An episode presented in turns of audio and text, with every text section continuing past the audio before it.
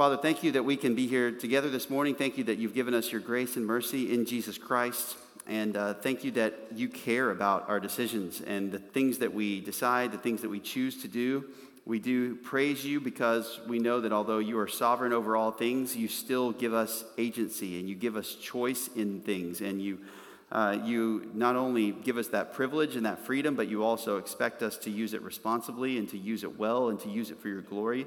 Uh, we're here because it's our desire to do that, uh, generally speaking. We pray that you'd forgive us for the times when we want to do things that are against your will, when we have sinful desires. We pray that you would change those, those desires into conformity with your will. We pray that you would help us to desire at all points to do what is pleasing to you.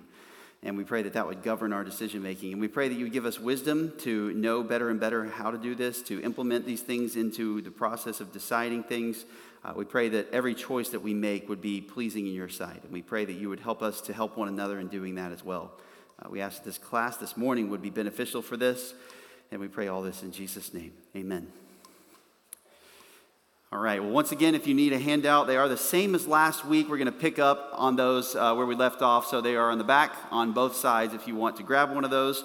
We are talking about the, uh, the subject in this Sunday school course of decision making, uh, knowing and doing God's will.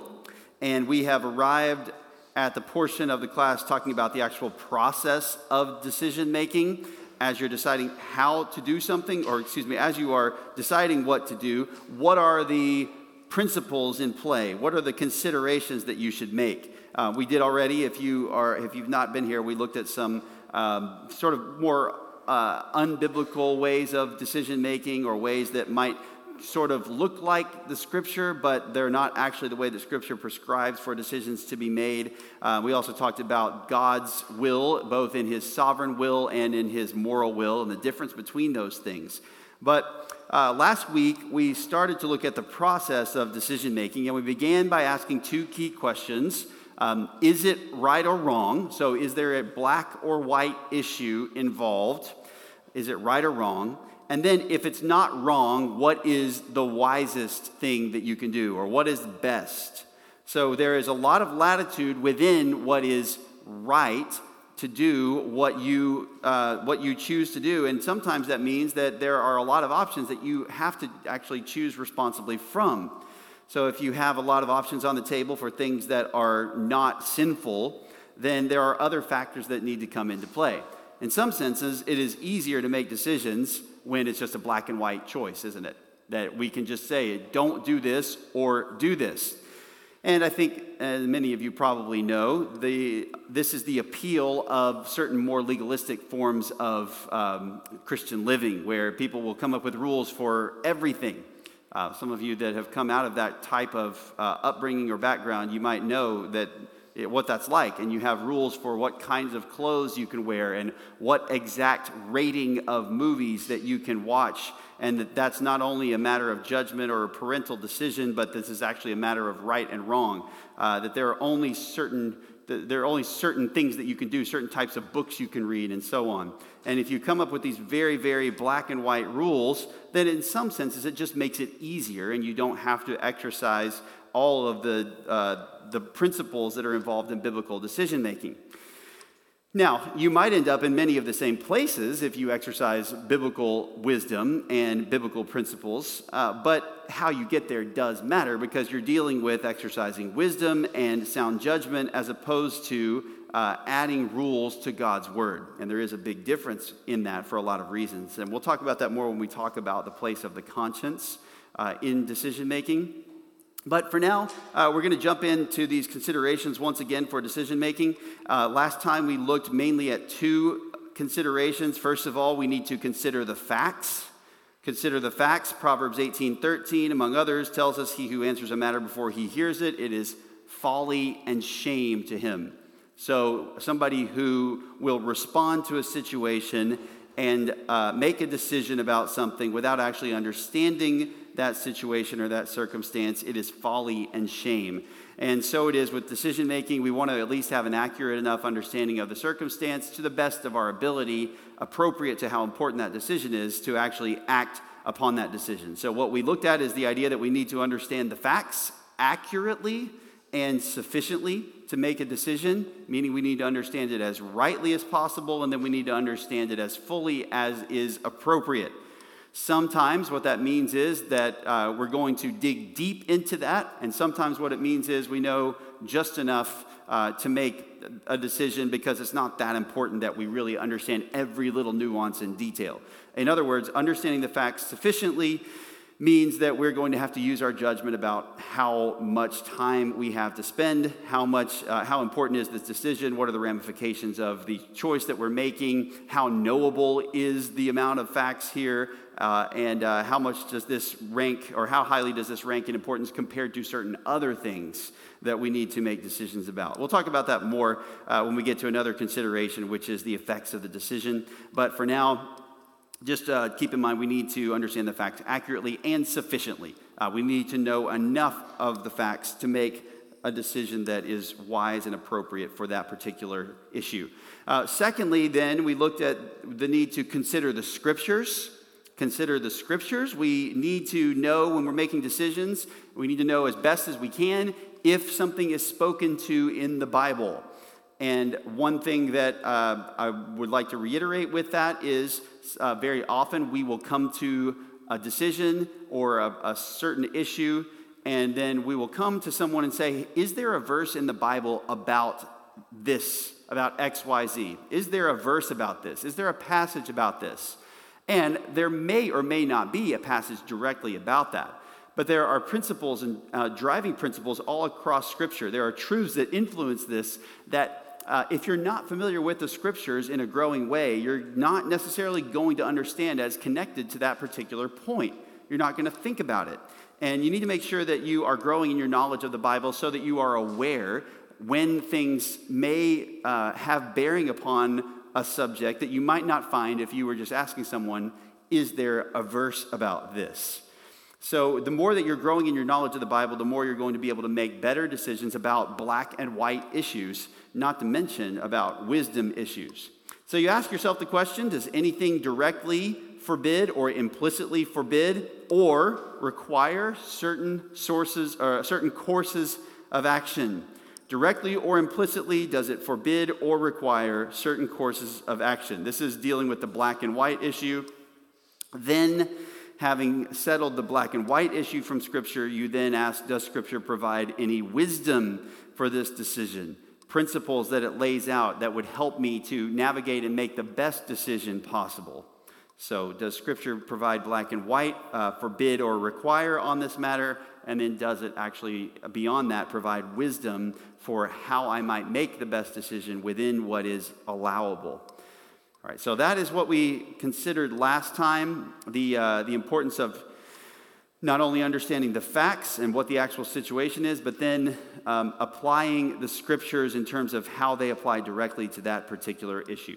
All right, so what I want to do then is to continue this by uh, this third consideration that is on your sheet, which is to consider your heart. Consider your heart. Proverbs chapter 3, verses 5 and 6. It reads this way Trust in the Lord with all your heart, and do not lean on your own understanding. In all your ways, acknowledge him, and he will make your paths straight.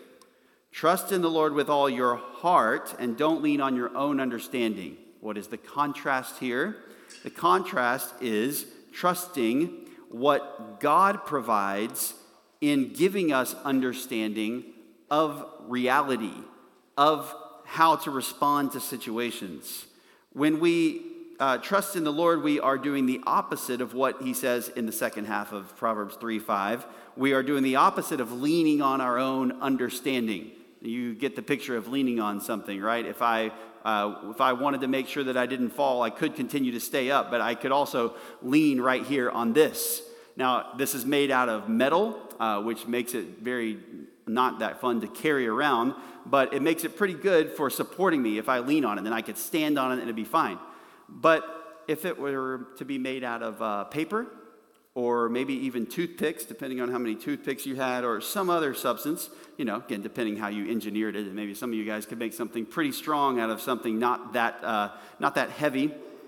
Um, depending upon the stability of the platform, it might not be a good idea to lean on this thing. Why? It's going to let you down. It's going to, uh, it's going to fall through. It's not going to work. And that's the idea here. Don't lean on your own understanding put your, uh, re- put your reliance upon the Lord and trust His word, trust what He has said in analyzing things, in making judgments on things, in interpreting situations. We are supposed to take what God has said, and that is supposed to uh, get the priority over everything that we would come up with in our own understanding. Um, where would our own understanding come from? In contrast to leaning upon the Lord. Our own understanding is derived from where? Worldly wisdom, okay? Uh, for example, like what, what kind of worldly wisdom things there, either Steve or anybody else? What would be an example of that?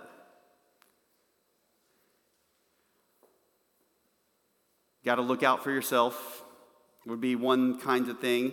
Um, maybe you're a certain personality type according to the standards of the world. And we've got all kinds of these things just grow all the time. You know, they have little letters. Now we have numbers that describe our personality type.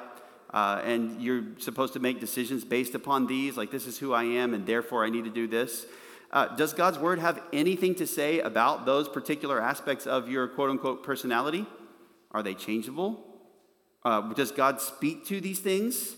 Well, then let's not subsume it under a number and just say, this is who I am and this is what I'm supposed to do. Okay? Worldly wisdom, yep. What else would be worldly wisdom?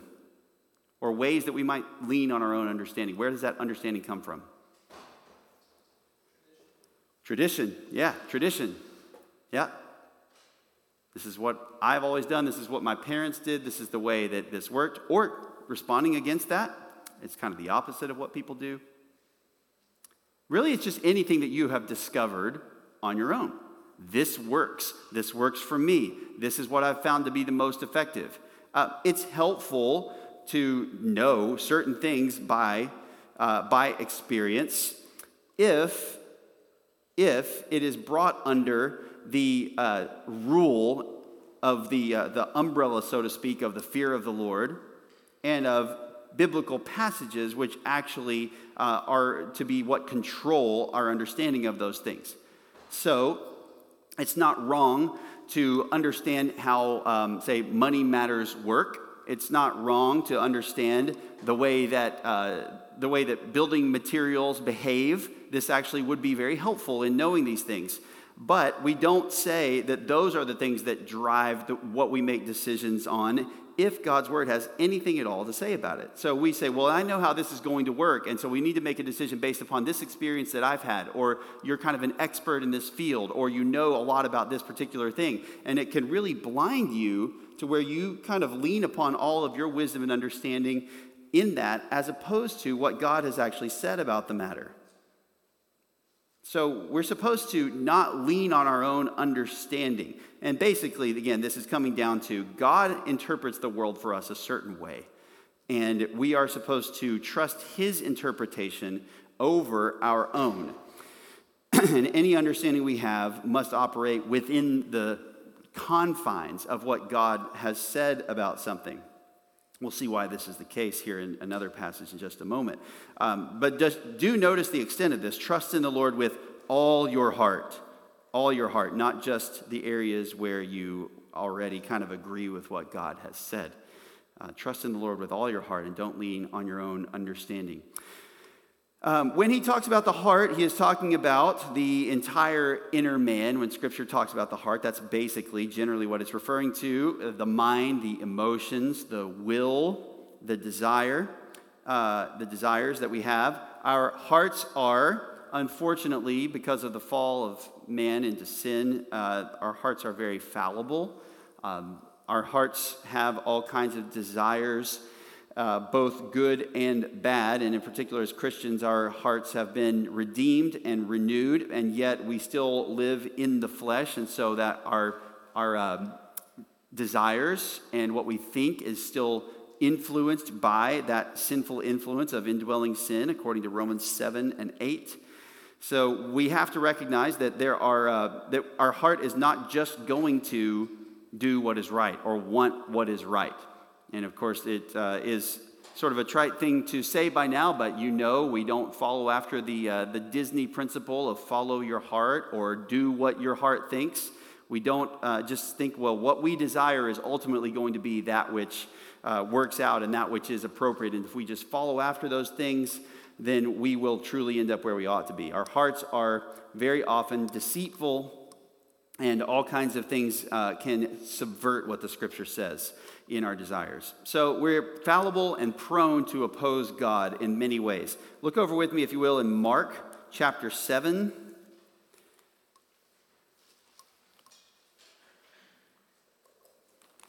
Hopefully, a familiar text. Jesus is uh, responding to criticisms that his disciples didn't wash their hands in following these ceremonial traditions of the Pharisees, uh, as well as the scribes, kind of got on their side. And uh, he's talking about defilement at the end of this in uh, Mark 7 verse 17, starting verse 17, when he had left the crowd and entered the house, his disciples questioned him about the parable, and he said to them, Are you so lacking in understanding also? Do you not understand that whatever goes into the man from outside cannot defile him, because it does not go into his heart, but into his stomach, and is eliminated? Thus he declared all foods clean. And he was saying, That which proceeds out of the man, that is what defiles the man. For from within, out of the heart of men, proceed the evil thoughts, fornications, thefts, murders, adulteries deeds of coveting and wickedness, as well as deceit, sensuality, envy, slander, pride, and foolishness. All these things proceed from within and defile the man. He is uh, making a point more directly about the difference between cleansing the outside and what you can see, and then the need to uh, focus on what is on the inner man. But in the process, he shows us that the inner man uh, can and very often does have evil things going on inside of it that then will come out in wrong behavior. And we need to understand just how prone we are to act upon, or not so much to act upon, but just to have wrong desires. And I probably don't have to tell anybody here that sometimes you're going to have desires that go against what God's word says. And therefore, you have to recognize that and not just make your decision based upon what you want. You always have to call to mind when you want something, is there, there's got to be this filter going on. What does God say about this? What does God's word say about my desire? Is my desire acceptable or is this just something that I want? And we can, we can sort of clothe these desires in all kinds of um, evil and sinful subtle kinds of deception, even to ourselves, and we can make ourselves believe it uh, by using whatever language the culture might use, or by, uh, by making it look like we're doing something good when really we're doing it just for evil purposes uh, and selfish purposes. So we need to make sure that we are considering our heart, and instead of following it, we need to make sure that we apply God's word to it. So when you think about making a decision, consider are you making this decision out of unbiblical and ungodly attitudes. Let me give you some examples. are you making this decision acting out of greed, or are you content with what you have? Do you consider greediness here? Um, are you acting out of discontentment, or are you willing to do without something? Um, are you acting out of laziness, or are you willing to work? Are you acting out of pride? Or are you humble? Are you acting out of selfishness? Or are you seeking the interests of others? Um, what about this? Are you deciding something based upon what other people will think, the fear of man, or are you basing it upon what God will think, fearing God, pleasing God? Uh, so these are just some biblical versus unbiblical attitudes that you want to consider when I'm making this decision and do, when I'm wanting this. Why do I want this? Am I being greedy, discontent, lazy, proud, uh, selfish? Am I envious? Am I afraid of what people think? Or am I making this decision because I'm doing what is right before God? So just filter your desires and, and consider your desires and analyze them before God. Now, some of them, I mean, this is going to be difficult to do sometimes, isn't it? We, it's hard to know exactly what is motivating our heart at all points. And so uh, this can become something where we just sit there and think, uh, am I being this or am I not? You kind of have to go with as best as you can tell what you know, what you can see, um, the objective things. And what you do, what comes out, is often going to show this. So if you do something out of what you think is the best motive that you can, um, it is good to go before God, to pray, to ask Him to help you to understand your own heart, um, to help Him to, to help you to have good attitudes and godly attitudes. But uh, be careful that you don't get so wrapped up in undiscoverable motives that you never actually act on anything because you're afraid of doing it for the wrong reasons.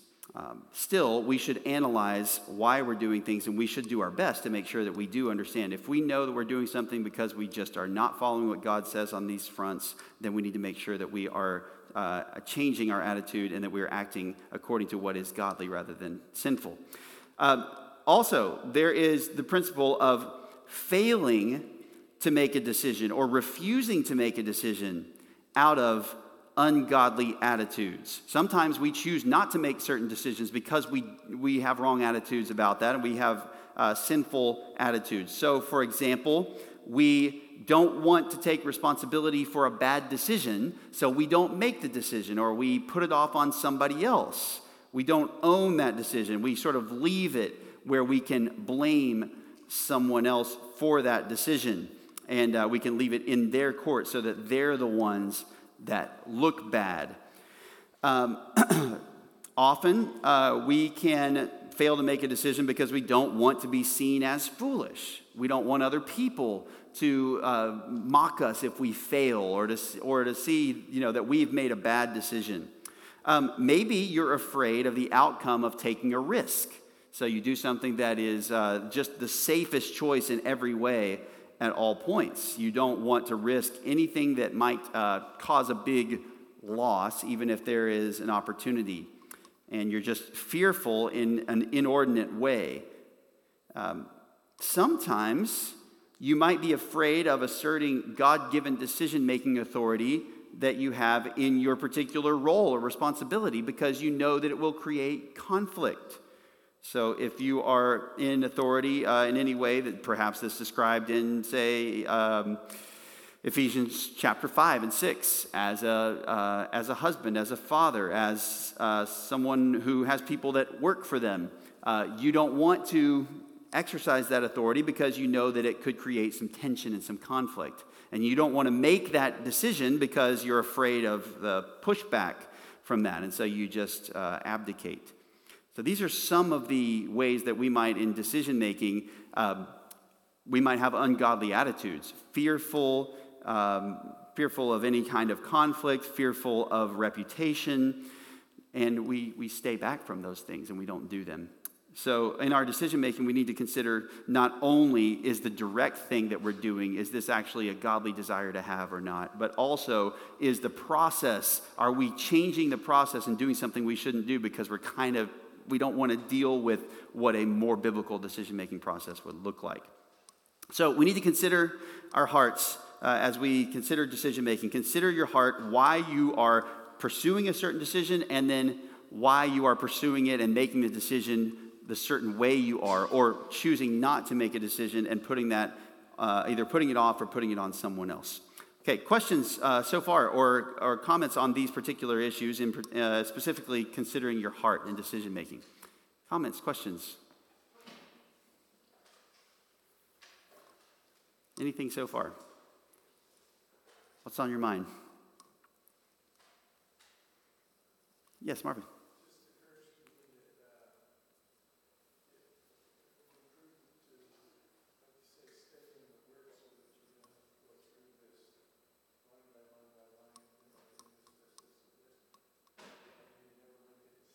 Yeah. Yeah, if you have to look it up every single time and consider the whole Bible every time you had to make a decision, like consider it newly or go search it out every time you had to make a decision, it'd be very inefficient, wouldn't it? Impossible.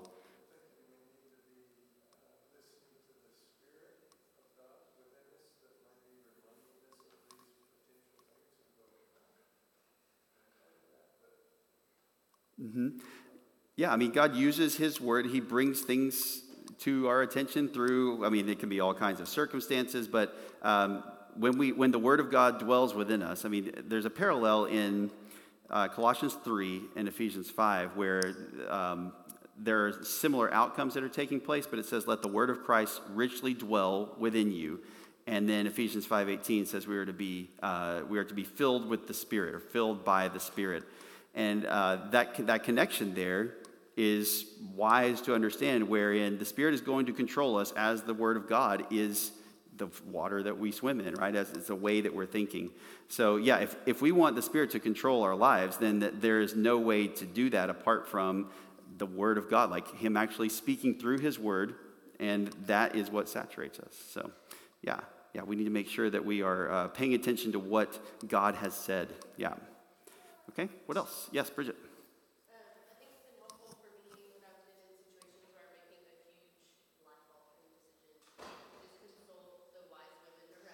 Mm-hmm.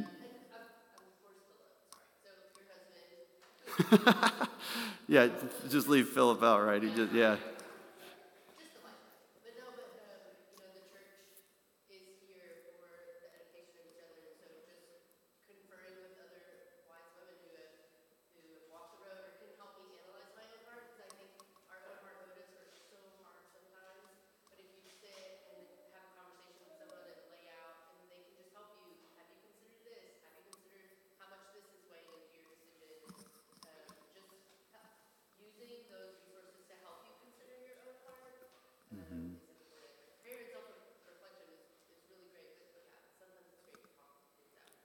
Yeah, that, yeah, great point. So, so the place of counsel with regard to this, and, and counsel is almost like last time I mentioned that prayer is something we kind of want to do appropriately at each step along the way. And so this, these things, these considerations are not so much a process, but something that uh, you're. They're not so much a, a logic or a, a chronological order, but a logical kind of order from black and white over toward uh, more subjective things, but that prayer is something that should be taking place throughout the whole thing. And I think the same thing can be said to some degree to counsel, where you're asking people for help in all of these matters, right? What does, um, what do you know about this? Here's what I understand the facts to be. Here's what I understand the scriptures to say on this matter. Um, and then here's what I think my heart is doing. But yeah, just talking with people can actually bring out a lot that we otherwise might not, especially if they've been through that situation before, as you said. Yeah, so, so talking with other wise people about this, wise women and Philip, that would be, yeah. So if anybody needs to make a decision, go talk to all the women in the church and then go talk to Philip and you will, you will have what you need. So yes, that's helpful. Good. What else? Anything? Yes, Jessica.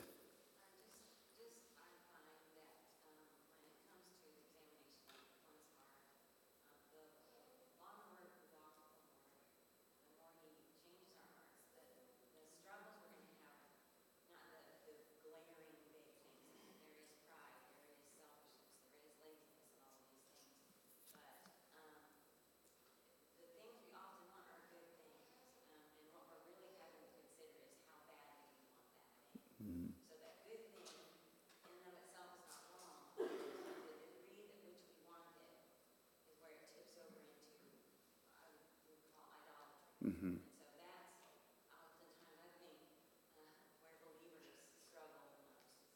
Yeah. So, not so much wanting just outright evil things, but uh, disproportionately desiring something that is otherwise a good thing. Yeah. Yeah.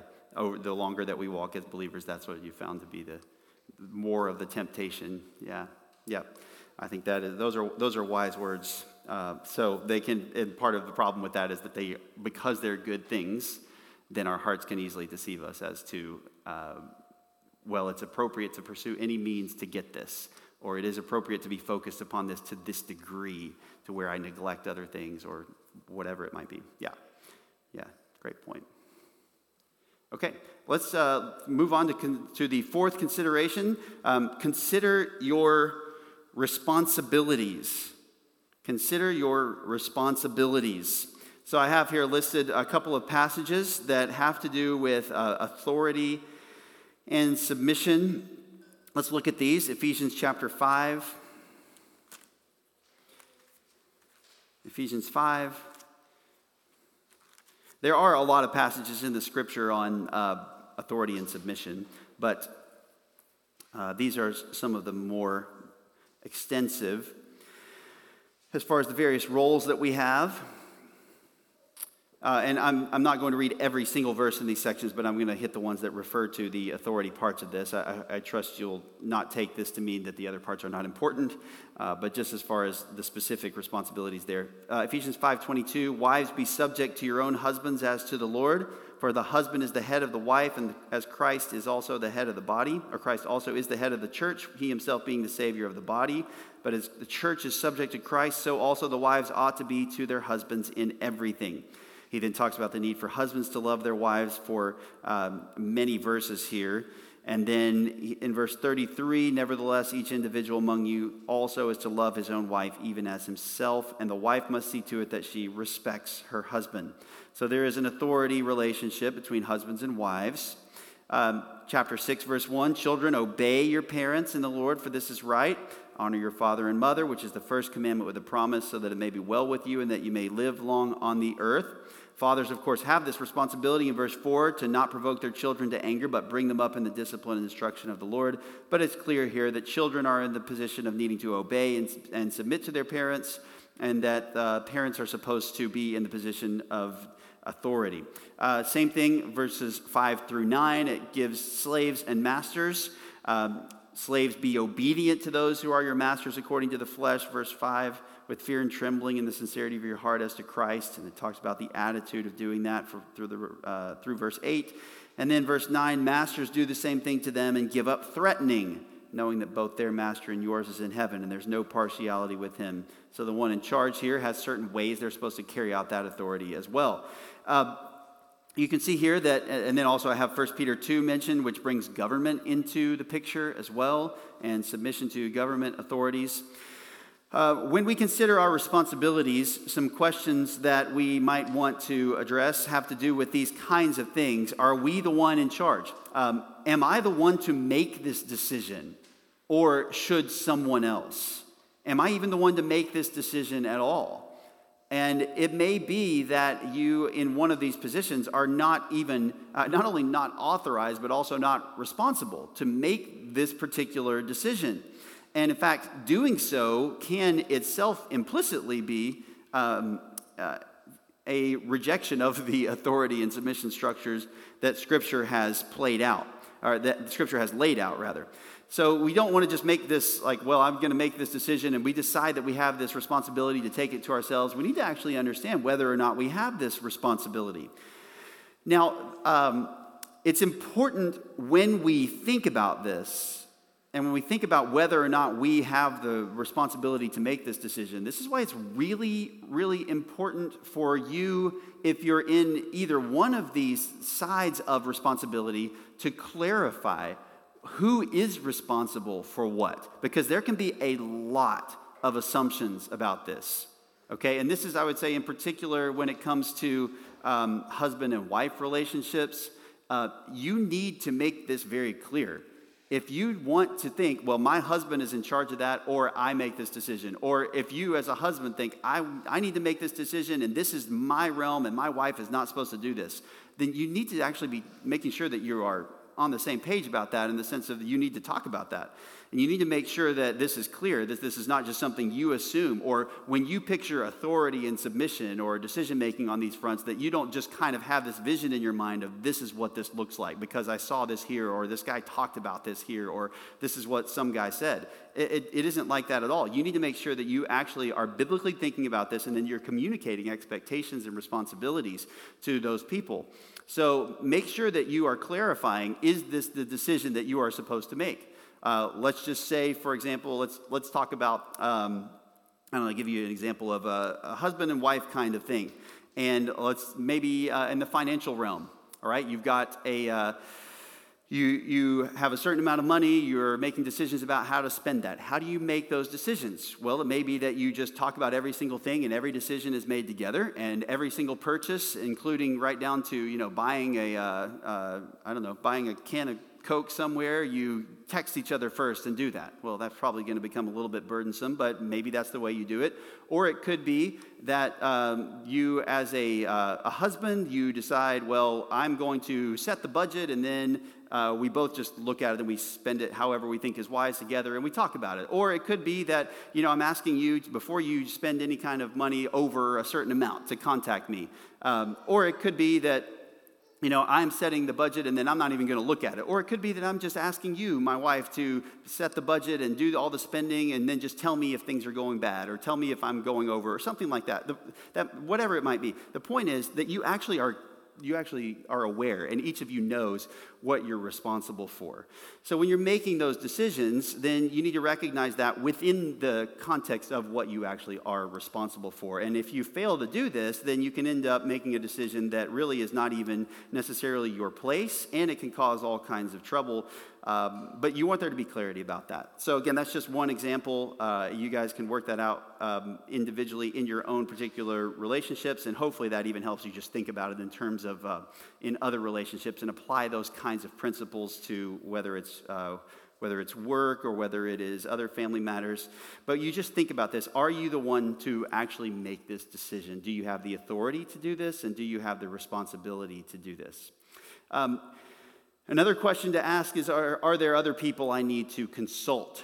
Are there other people I need to consult? When I'm making this decision, is this going to affect other people? Will they want to know that I'm making this decision beforehand? Um, do I need to bring them in because they're, um, I, I don't know, they, they might have some stake in either in the outcome or I'm not the only one in charge here? Uh, are there other people that I need to consult? And then another question for your responsibilities uh, and this is one that sometimes we can get over eager about a decision and very excited about something, but not think about this. How will this decision affect my ability to carry out my other responsibilities? How will this affect my ability to carry out my other responsibilities? Let's think about what some of those responsibilities are biblically. Well, overall, you're supposed to serve the Lord in everything you do. Is your decision going to prevent you from being able to do that faithfully. Uh, you have a responsibility if you're married to your spouse. There are responsibilities between parents and children. Uh, this is true, by the way, even when you don't necessarily live together. 1 Timothy 5 talks about this uh, caring for your family members. Uh, work, work responsibilities, church responsibilities, things that you have obligations to those around you, and then friends and neighbors and government and so on. So we all have a lot of responsibilities. And you need to think when you are making a decision, how does this affect your ability to carry out those other responsibilities? So you can't just look at this in a vacuum and say, well, I am going to decide that I am going to, um, you know, I'm going to. Uh, take care of, I don't know, I'm, I'm struggling to draw an example at the moment. Um, let's just say I, uh, I've been offered this um, promotion at work and uh, it's going to triple my income. And all I have to do is add, you know, 25% more time to my work each week. Well, how is that going to affect your other responsibilities? You may be able to pull that off, and it may be a good idea, but you at least are going to consider whether or not this impacts the other people in your family. Is this the right time to do this? Is this best overall? And you're going to step back and actually think about those other things. Again, some of that is obvious. I suspect that most of you do these kinds of things already, but you do need to consider them as responsibilities and not just think, yes, more money, you know, yes, more prestige. Uh, I'm going to have a better reputation. Well, you need to think about your actual responsibilities. What is going on? What do you have to, what do you have to care for? And will this affect your ability to do that in a way that is uh, not worth actually making that particular decision? So just think about those responsibilities because your time is not limitless, your resources are not limitless. You do have to uh, you have to balance these things appropriately. This will look different for every person as far as how you play those out, but you have to actually use some judgment and say, is, is this new thing going to affect me in this particular way, and am I okay with that? Am I okay with doing this? Um, you are going to have to make decisions like this. This is just the way that things work, and many of you have already wrestled through these kinds of things. But um, you have to make sure that you are caring for these responsibilities and thinking about them as you do it. Uh, okay, questions or, or comments on this idea of, your responsibilities? Or maybe uh, even examples of where you've had to think about that. Where have you had to consider those things against each other? Or maybe not so much against each other, but in light of each other. Questions, comments, examples?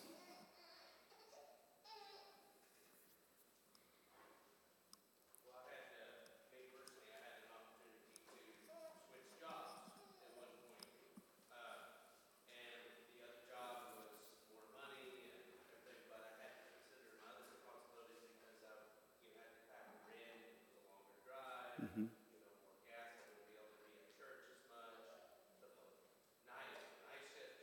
Yeah.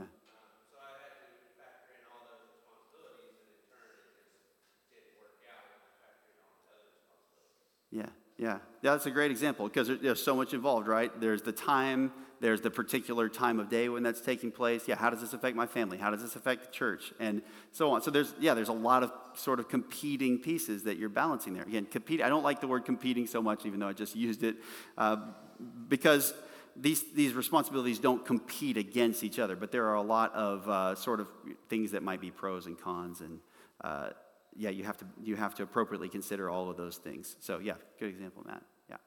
What else?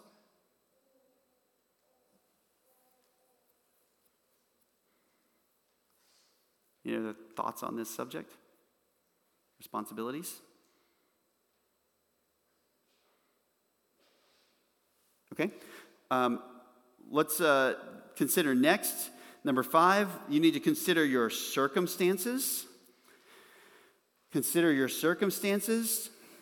Uh, Luke 14, Jesus is giving an illustration of something from day to day life that is referring to a spiritual decision. I think the, uh, the, the um, example that he gives is helpful as well, just in thinking about the, the more fundamental principle that he gives. So, Luke 14, verse 28 For which one of you, when he wants to build a tower, does not first sit down and calculate the cost to see if he has enough to complete it? Otherwise, when he has laid a foundation and is not able to finish, all who observe it begin to ridicule him, saying, This man began to build and was not able to finish. Or what king, when he sets out to meet another king in battle, will not first sit down and conquer, consider whether he's strong enough with 10,000 men to encounter the one coming against him with 20,000? Or else, while the other is still far away, he sends a delegation and asks for terms of peace. So consider your own circumstances. And by this, I mean your abilities, your time, your resources, um, your finiteness. Let's think about some of these your abilities. Uh, if you make a decision, are you actually going to be able to follow through on it? Can you do that? Do you have the skills to do this? Um, this talks about the, you know, having the financial resources or the manpower or at least the strategy, the ability to win, to defeat 20,000 with 10,000. There are people who have done that. I mean, that's definitely not historical uh, that it's never taken place in battle, that a much smaller army has defeated a larger army. It can take place, but do you have the ability to do this? Do you, are you able to actually pull this off? So if you're going to decide, you know, you got accepted to, uh, let's just hypothetically, you got accepted to an Ivy League school. Can you handle the academic rigor of going to that school?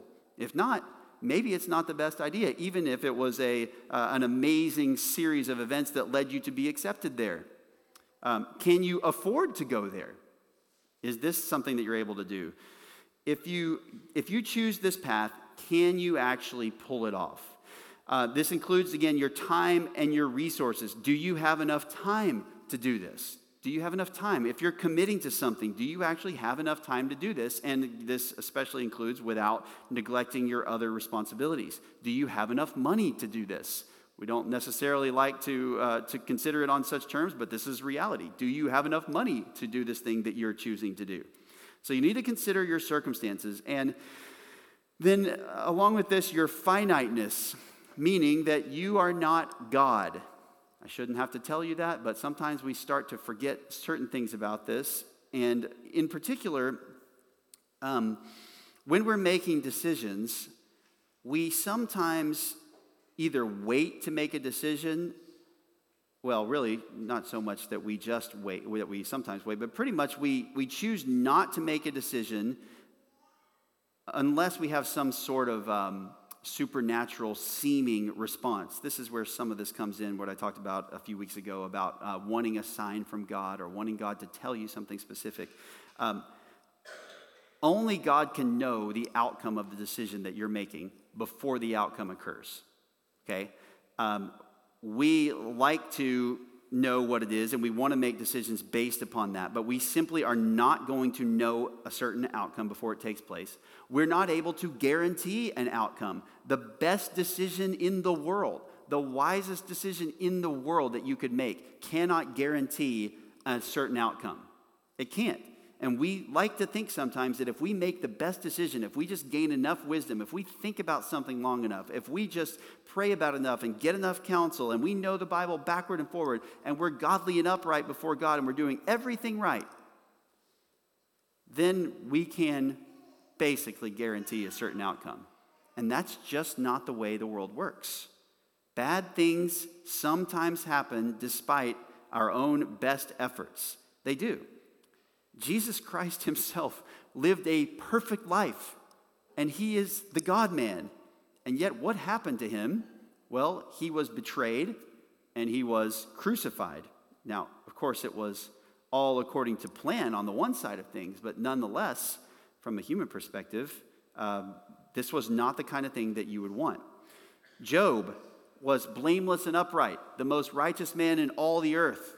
There was no one like him. He was such a, an upstanding citizen that Satan singled him out, or actually, God himself singled him out and said, You know, you should look at this guy.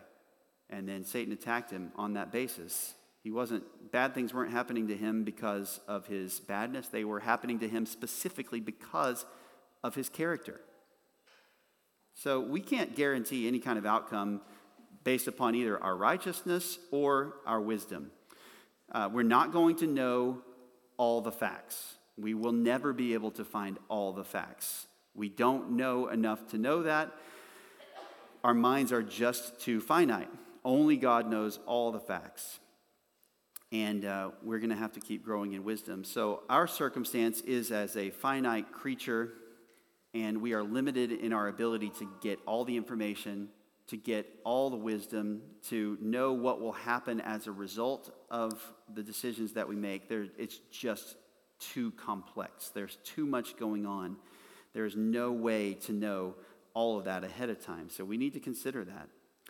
That is part of our circumstances. And then, um, one final thing to consider is uh, with your circumstances is how will the current state of your life impact this decision? That's just a more general question. How will the current state of your life impact this decision? So just think about where you're at, what you're doing, what you're trying to do, what you're trying to prioritize, uh, where you are geographically, where you are in your work, where you are, you know, what is your family situation, just everything. How is this going to actually impact this decision? Uh, my ability to actually follow through on this. How will this affect the outcome, and so on? So just consider what circumstances you find yourself in. Um, this can lead you to avoid foolish decisions that you see somebody else making that are wise, but that may not be for you right now. They choose to do this thing. They are, uh, they are going after this uh, program. Maybe they are, uh, maybe they're taking a certain kind of job. Maybe they, uh, maybe they are undertaking uh, building a home. Maybe they're going through some kind of education program, and you say, "Man, this would be great. I could do this." But then you look and you say, "Well, my circumstances are not right to do that." At this moment. And you decide otherwise, and you have to be okay making such decisions. All right, um, thoughts, questions on considering your circumstances? How would your circumstances personally, have you seen this, where your circumstances would impact the decision you make or should impact it? Or maybe an error you made in not considering your circumstances at any point in your life?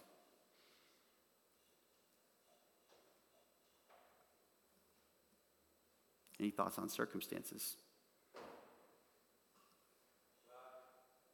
I can relate to the, the, you used the job situation again, where I thought I needed a, a new, a new start, a certain job. I've been in my job for over eleven years now.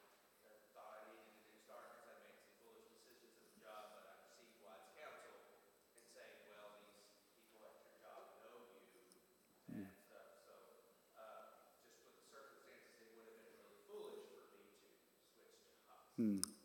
Yeah, so that's a factor that, yeah, something might be, there might be this particular good thing here that wouldn't be the case somewhere else. Yeah, yeah, yeah. Good, so you can't just look at it in isolation and here's the hours and here's the money and here's the location. You have to, okay, this is actually the actual work situation that you're in itself. Yeah, yeah, good example, Matt. Yeah, what else?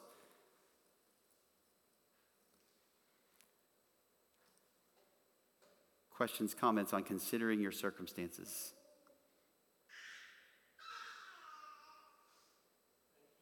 Yeah.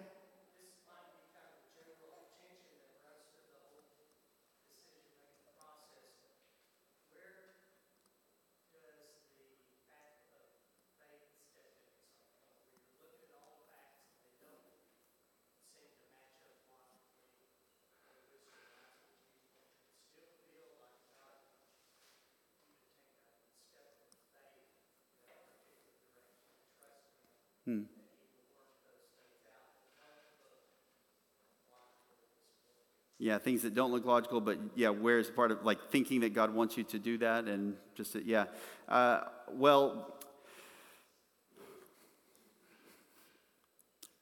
I think what you, I would say um, that to act in faith fundamentally is to act in line with what God has revealed to us and what He has said. And to walk by faith is to walk by in light of revealed truth. And therefore, that um, beyond that, anything that we would think that God wants us to do is uh, unable to be actually said with any degree of certainty. And therefore, that acting in faith has to do more with making the best decision we can in light of revealed scripture. And that anything beyond that is acting in terms more of um, a certain kind of speculation. And it can be that we desire to do something and therefore that we want to do this and it is within the confines of what Scripture allows for.